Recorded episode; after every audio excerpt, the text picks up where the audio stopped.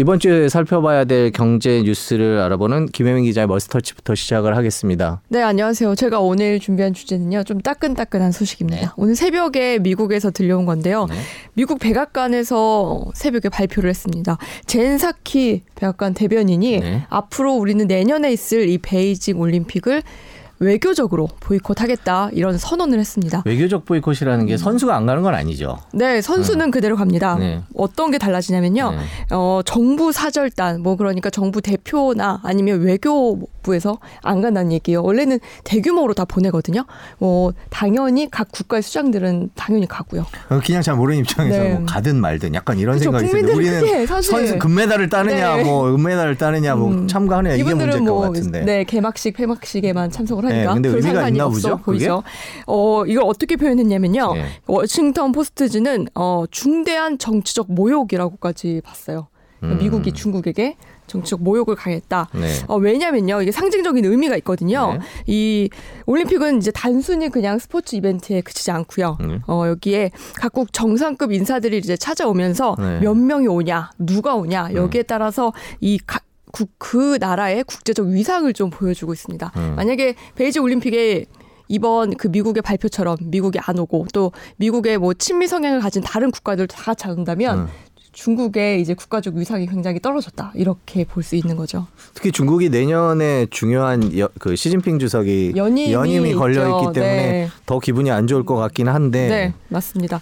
어, 그래서 그러면 왜 정치적 보이콧 외교적 보이콧을 왜 하냐 이 부분도 좀 궁금하잖아요. 네. 미국이 예, 그 예를 든 게 이 중국 신장 지구의 위구르 소수 민족 탄압과 홍콩의 그 인권 탄압입니다. 그런데요, 이 문제가 하루 뭐 새삼스러운 것도 문제가 아닌데. 갑자기 하는 이유가 네. 다른 이유가 있을 것 같은데. 네, 2008년에요. 네. 이미 이때도 이 그 위구르 문제는 있었습니다. 네. 그 당시에 이제 2008년 베이징 여름 올림픽이 있었거든요. 네. 어 그때는 인권 단체들만 중심으로 돼서 어, 보이콧해야 되지 않을까 이런 움직임이 있었거든요. 그런데도 불구하고 그 당시 미국 대통령 중국을 갔습니다. 네. 똑같은 문제가 있는 상황이었는데도 2008년에는 어, 미국에서 중국을 갔는데 이번에는 안 간다는 거죠. 그러니까 어, 다른 사람들 이 보기에 음. 뭐가 그- 있죠. 그렇죠. 이건 그냥 표면적인 이유고 네. 다른 이유가 속내가 있지 않을까라고 보는 겁니다. 기본적으로 네. 이쯤 되면 이제 드는 생각이 네. 미중 갈등이 심해질 것 같고 음. 미국이 뭐 선거도 있고 중국도 그러니까 미국 같은 경우에 특히 네. 반중 정서가 강하니까 선거에 이용하려는 거 아닌가 특히 요즘에 민주당 네.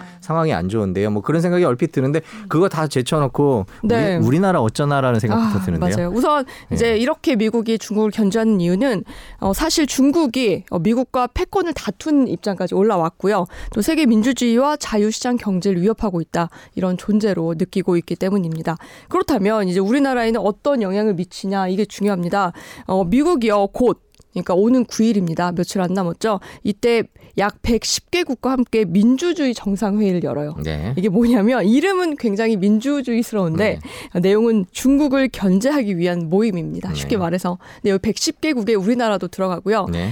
아마도 이 자리에서 미국이 음. 앞으로 중국 베이징 올림픽을 외교적으로 보이콧합시다 이 얘기를 할 겁니다. 네. 그러면 친미 성향을 가진 국가들은 사실 참여를 할 수밖에 없고요. 네. 이미 뭐 호주, 캐나다 같은 나라들은 어, 보이콧에 참여하겠다는 걸 고려하겠다고 밝히기도 했어요.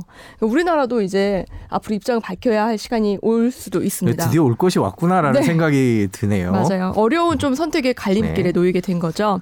한국은요, 근데 미국한테는 안보적으로 의존을 하고 있지만 또 중국은 최대 경제 교역국입니다. 네. 그렇기 때문에 고래 사이에서 새우등 터지는 게 아니냐 이런 우려도 나오고 있고요. 사실 얼마 전에 있었던 이 요소수 사건 네. 이것도요 친미 성향의 호주와 그리고 중국이 석탄을 놓고 네. 어, 전쟁을 벌이면서 가운데서 우리가 요소수가 부족하게 된그 음. 원인이 됐었죠. 네. 이런 공급망 문제가 또 다시 벌어질 수도 있다는 우려도 나오고 있습니다. 그러면 네. 결론적으로 보면은 여기서 좀 지혜롭게 한국 정부가 이걸 어떻게 어떻게, 해야 될까라는- 나가느냐 이게 굉장히 중요합니다.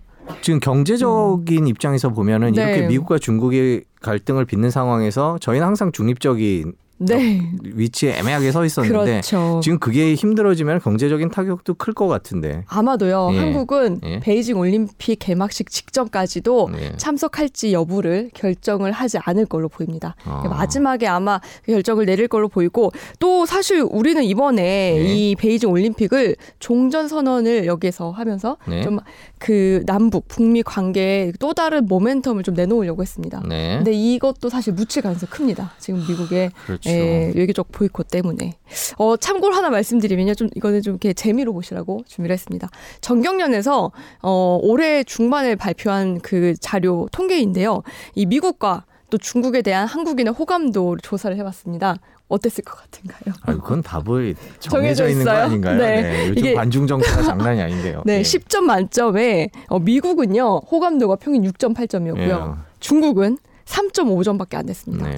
그러니까 미국이 두 배 가까이 더 높은 음, 거죠. 음. 그리고 경제적 번영을 위해서 이 미국이 필요하다는 응답 70%가 넘었어요. 70.7%였고 중국은 19%밖에 안 됐습니다. 그러니까 아직까지도 중국보다는 우리가 미국을 선택해야 한다 이렇게 생각하는 국민들이 굉장히 많은 거고요. 또 한반도 평화 때문에 미국과 더 좋은 관계를 유지해야 한다 이렇게 답한 사람들도 75.9, 중국은 16%밖에 안 됐습니다. 네, 한국 경제가 이제 맞닥뜨려야 될 큰 파도가 다가오는 것 아닌가 하는 걱정이 조금 드는 소식이었습니다. 음. 네. 분명 베이징 올림픽은 재미있겠지만 이제 거기에 미치는 경제적 영향까지도 저희가 좀 살펴봐야 할 때가 됐습니다. 네, 지금까지 미국의 베이징 동계 올림픽 외교적 보이콧 소식에 대해서 네. 알아봤습니다.